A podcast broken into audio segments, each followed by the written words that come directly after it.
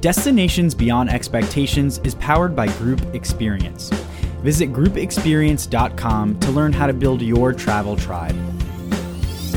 Welcome to DBE. I'm your host, Stevie G.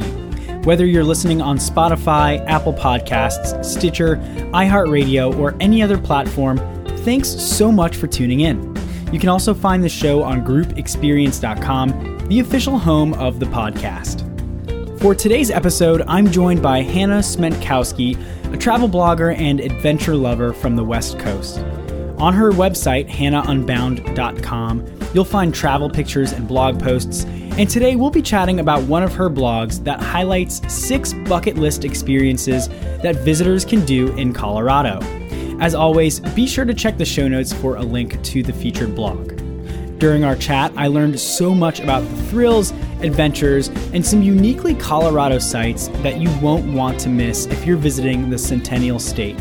I can't wait to explore the places that Hannah talks about, so let's get to my interview with Hannah to learn more about six unique Colorado bucket list experiences. Hannah, welcome to Destinations Beyond Expectations. Thanks so much for coming on the show. How are you? I'm doing so good. How are you doing? I'm doing great. I'm doing great. And it's uh, always awesome to talk travel with guests. And this week is no different. So, Hannah, before we dive into your list of the most unique Colorado bucket list experiences, I want to ask you about the uniqueness of Colorado and its outdoor experiences overall. What about Colorado captures people's attention when they visit, and what makes it such a sought after travel destination? Yeah, so I believe people come to Colorado because of the landscape. It is all about the outdoors, and I think people come around to explore the mountains, whether it's hiking, camping, backpacking, fly fishing, anything you could possibly think of outdoors, Colorado has it. And I think that's what people come for. And you put together this awesome list of Colorado experiences. And, and the first unique Colorado bucket list experience that you write about is Cave of the Winds in Manitou Springs, which looks super fun. Tell me more about Cave of the Winds and what you can do in that area. So, yeah, the Cave of the Winds is a super cool adventure park it is, as you said, in Manitou Springs, just outside of Colorado Springs. Um, and this park is set right on the edge of a huge canyon. Um, it's Williams Canyon. And at this park, they have tons of cool rides where um, you can either zip line over the canyon or my favorite, which is the Terror Dactyl ride. And on this ride is the scariest thing. Um, so you sit next to someone else and they strap you down, they tilt you parallel to the canyon floor, and then drop you 200 feet into the air, down into the canyon, and you swing across about two or three times and talk about a thrill ride. So much fun. The pterodactyl, I highly recommend that ride. Is that one of the most scariest things you've ever done in your life, would you say? Well, as we go along this list, you'll see oh, there's a lot of scary fun rides to Colorado that uh, they probably rival each other in their their scary factor. So also they have uh, because it's called Cave of the Winds, they do have a couple caves there where you can do a little uh, exploring. They have a couple tours. Um, I wasn't able to do them while I was there, but I hear they're pretty cool. Right on. Now, if there's only one of something, then it surely has to be unique and Colorado has America's only mountaintop theme park, which is Glenwood Caverns Adventure Park. I read they have the highest roller coaster in the US, but what else can you do there? So, yeah, Glenwood Caverns Adventure Park. Um, yeah, one of the only mountaintop adventure parks in the US. And what makes this place so unique is that because it's at the top of a mountain, you have to take a gondola to get to this theme park. Um, and once you get to the top, you have the choice of that the tallest roller coaster. Um, they have a swing that goes out over the side of the mountain and back, uh, a zip line across the mountain, and a plunge ride that takes you into the heart of the mountain and back up. That one is super scary. Um, and lastly, they also have an alpine coaster, which is like the classic old school toboggan ride where you go down the side of the mountain, you kind of control how fast you're going. That one was super fun. I felt like a little kid on that one. That was a real treat. That's awesome. So, so far, we're two bucket list items in, and there's a lot of thrills to be had, and so many more to come. Um, in addition to the highest roller coaster, Colorado has the highest suspension bridge, the Royal Gorge Bridge and Park, which looks absolutely stunning in the picture on your blog. Um, it sounds like you had a great time when you stopped there. Tell me about your experience, and can you talk about some of the native wildlife you happened to see when you were there? Yeah, the Royal Gorge Bridge is a huge, huge suspension bridge going across the uh, Royal Gorge. Um, so today they have a whole park built around this where you can find another super cool thrill ride called a Sky Coaster.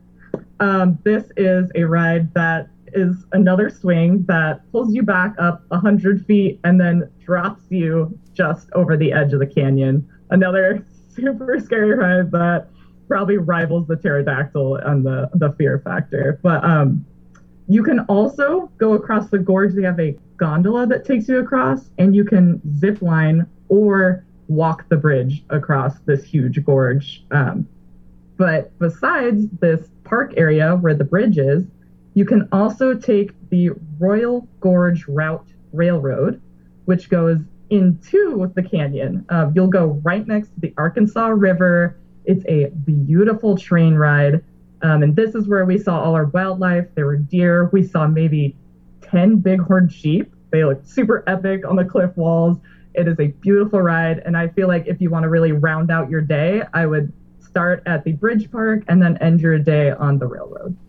And can you maybe touch on like what what kind of views are you going to see when you're up there on the bridge or at the park? Like what what kind of views do you have? Yeah, so at the top of the park, if you're looking above the canyon, um, it's open vistas with mountains uh, in the background surrounding, and then when you're actually on the bridge, you can look straight down into the canyon. You get to see the Arkansas River. Um, you'll see the train tracks down there, and it is, oh, it's like hundreds of thousands of feet below. It's actually kind of intimidating, but so beautiful. Now, next on your list, you mentioned the historic Durango and Silverton Narrow Gauge Railroad in Durango, Colorado, which is described by many people as one of, if not the most beautiful train rides in the country. Can you tell me more about the railroad and some of the nearby stops you can make if you decide to ride the train? Yeah, so on the Durango and Silverton Railroad, um, one of the most beautiful train rides in the entire country. You'll see epic mountain views. One of the most popular times to go is in fall. As people know, in Colorado, in fall, the aspens are all yellow and orange, super gorgeous. Um, it is a nine hour train ride, so it's very long, um, going between the towns of Durango and Silverton. So, Durango is a bigger town, adventure spot where people go hiking and off roading.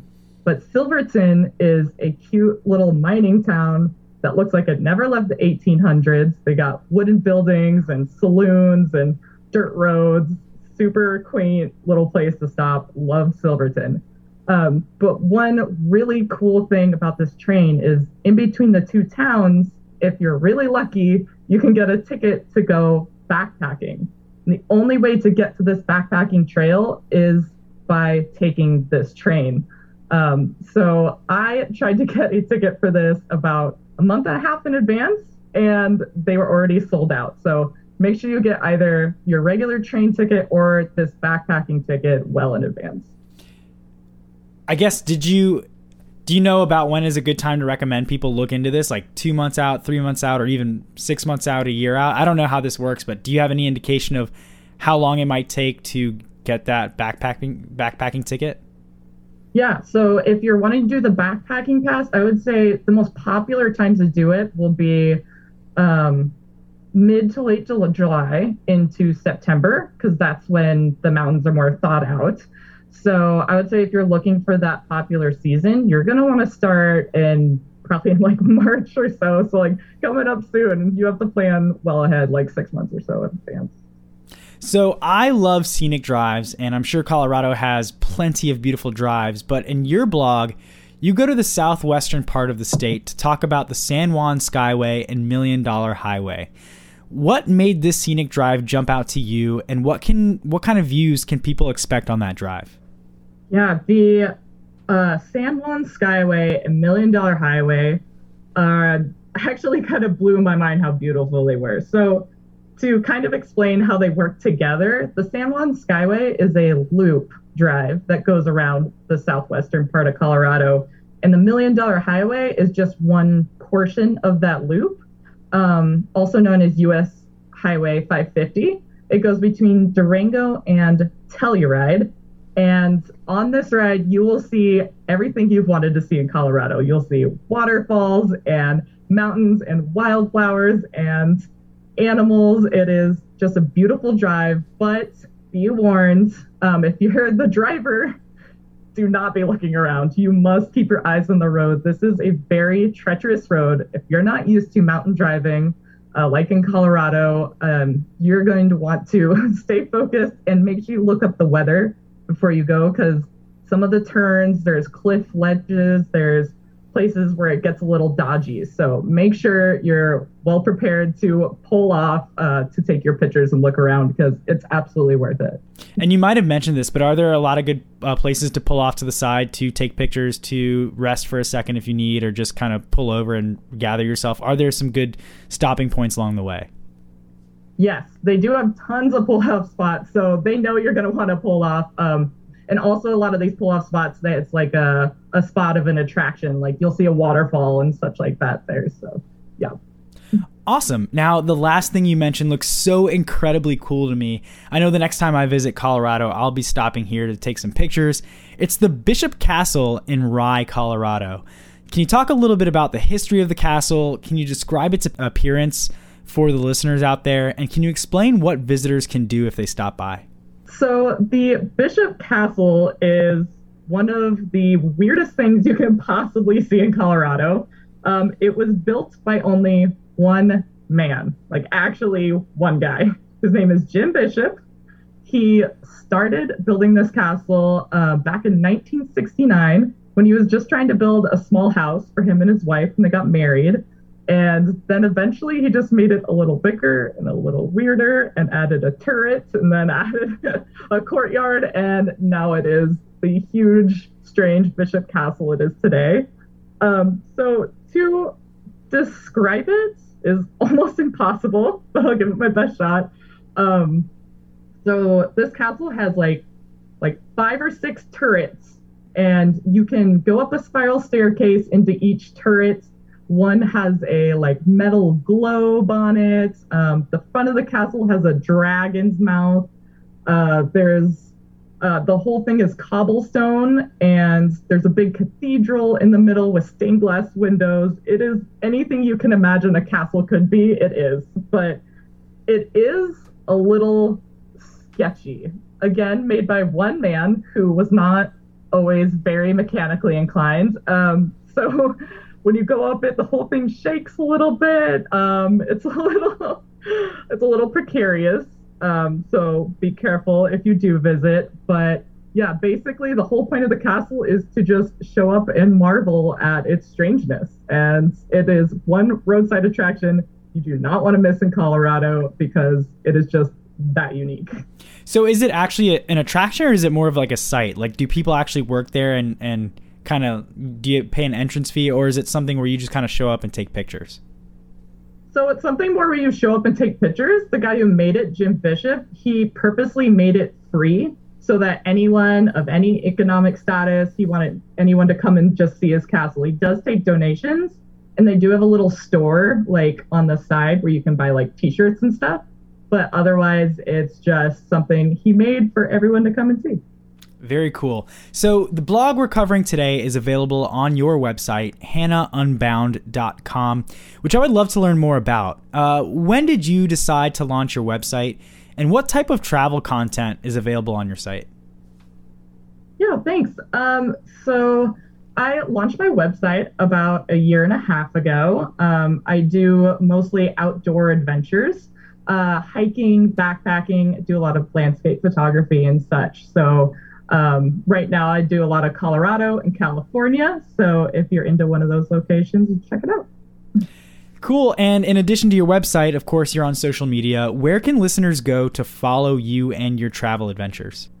So I am on Instagram and Facebook at Hannah Unbound, and of course my website hannahunbound.com, where if you sign up, you can get a free camping checklist. So yeah. Awesome. Well, Hannah, thank you so much for coming on the show to talk about Colorado and some of the amazing bucket list experiences someone can do there. I really appreciate you taking the time to do this, and I loved learning about Colorado. No, thank you so much. This was great. A big DBE thank you to Hannah. Make sure to check the show notes for the link to her website, where you can find many fantastic articles about her adventures, travel, and more. And be sure to follow Hannah on social media at Hannah Unbound. The DBE podcast is powered by Group Experience. You can actually listen to the show right on groupexperience.com, or you can find DBE wherever you get your podcasts. Well, that is all I've got for now. Don't forget to subscribe on Apple Podcasts and Spotify. Have a fabulous day, and I will talk to you soon.